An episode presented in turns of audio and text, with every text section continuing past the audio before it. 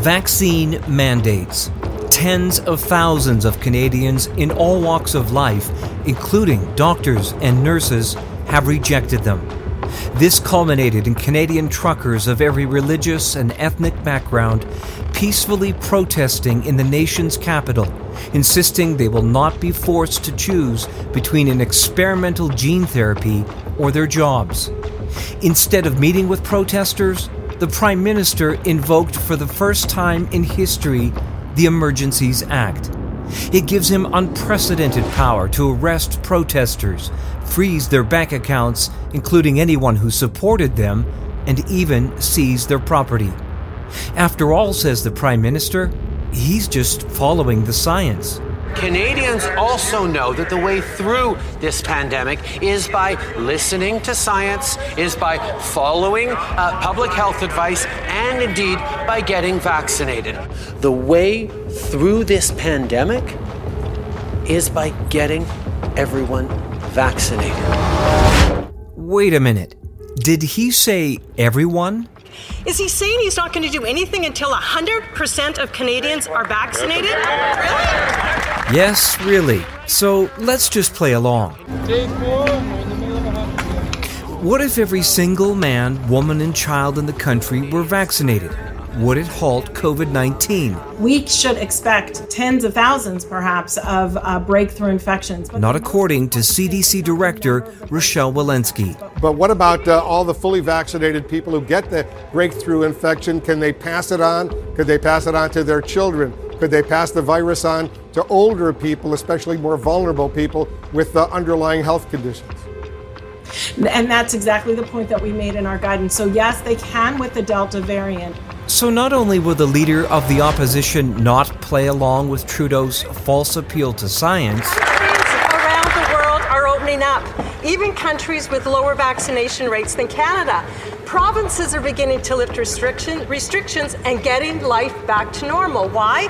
Because they're following the science. now several Canadian premiers have also said there is no logical basis to vaccine mandates, including the Premier of Ontario, where the Prime Minister resides.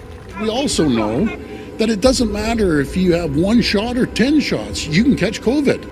The Premier of Saskatchewan tweeted his support for the truckers, stating in an attached letter Because vaccination is not reducing transmission, the current federal border policy for truckers makes no sense.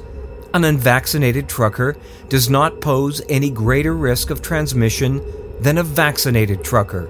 In its current form, both vaccinated and unvaccinated people are getting it, and they're getting it at virtually the same rate.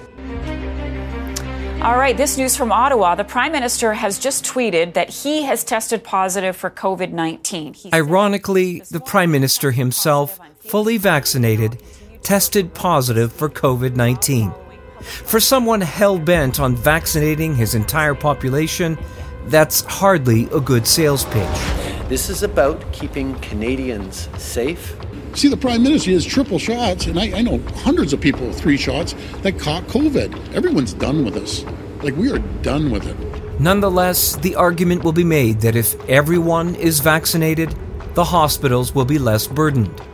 But in Ontario, where the capital city of Ottawa resides, their own government data, as of mid February, shows 72% of the hospitalized are partially or fully vaccinated. In Australia, 82% of those hospitalized had received two doses. And in Israel, known as Pfizer's laboratory, Professor Yaakov Jerris, director of Ichilov Hospital, reported right now, most of our severe cases are vaccinated. They had at least three injections, he said. Between 70 and 80% of the serious cases are vaccinated, so the vaccine has no significance regarding severe illness. 81.1% of the deaths in the UK are fully vaccinated.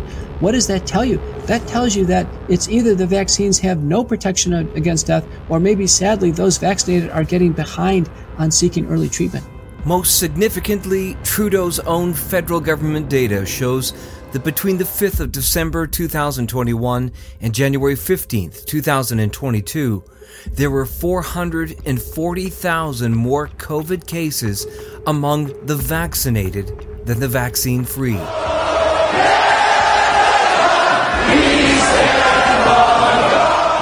This is not some fringe, unacceptable, un Canadian, racist, misogynist, whatever the names he's been calling people. This is unprecedented. All parties have to pay attention to this. These are Canadians of all political stripes, all demographics, all religions, all economic backgrounds. He said they don't believe in science. They're often misogynistic, often racist. No, they're Ooh, not. That was not That- smart of him at all. Right. He said, but they take up space. Mm. And with that, we have to make a choice in terms of a leader as a country. Do we tolerate these people? It's like, tolerate them. Now you do sound like No, Hitler. that's that, that Nonetheless, the Prime Minister continues to ignore his premiers, his colleagues, and the science. As one person said, we've gone from two weeks to flatten the curve to two years to flatten the Charter of Rights and Freedoms.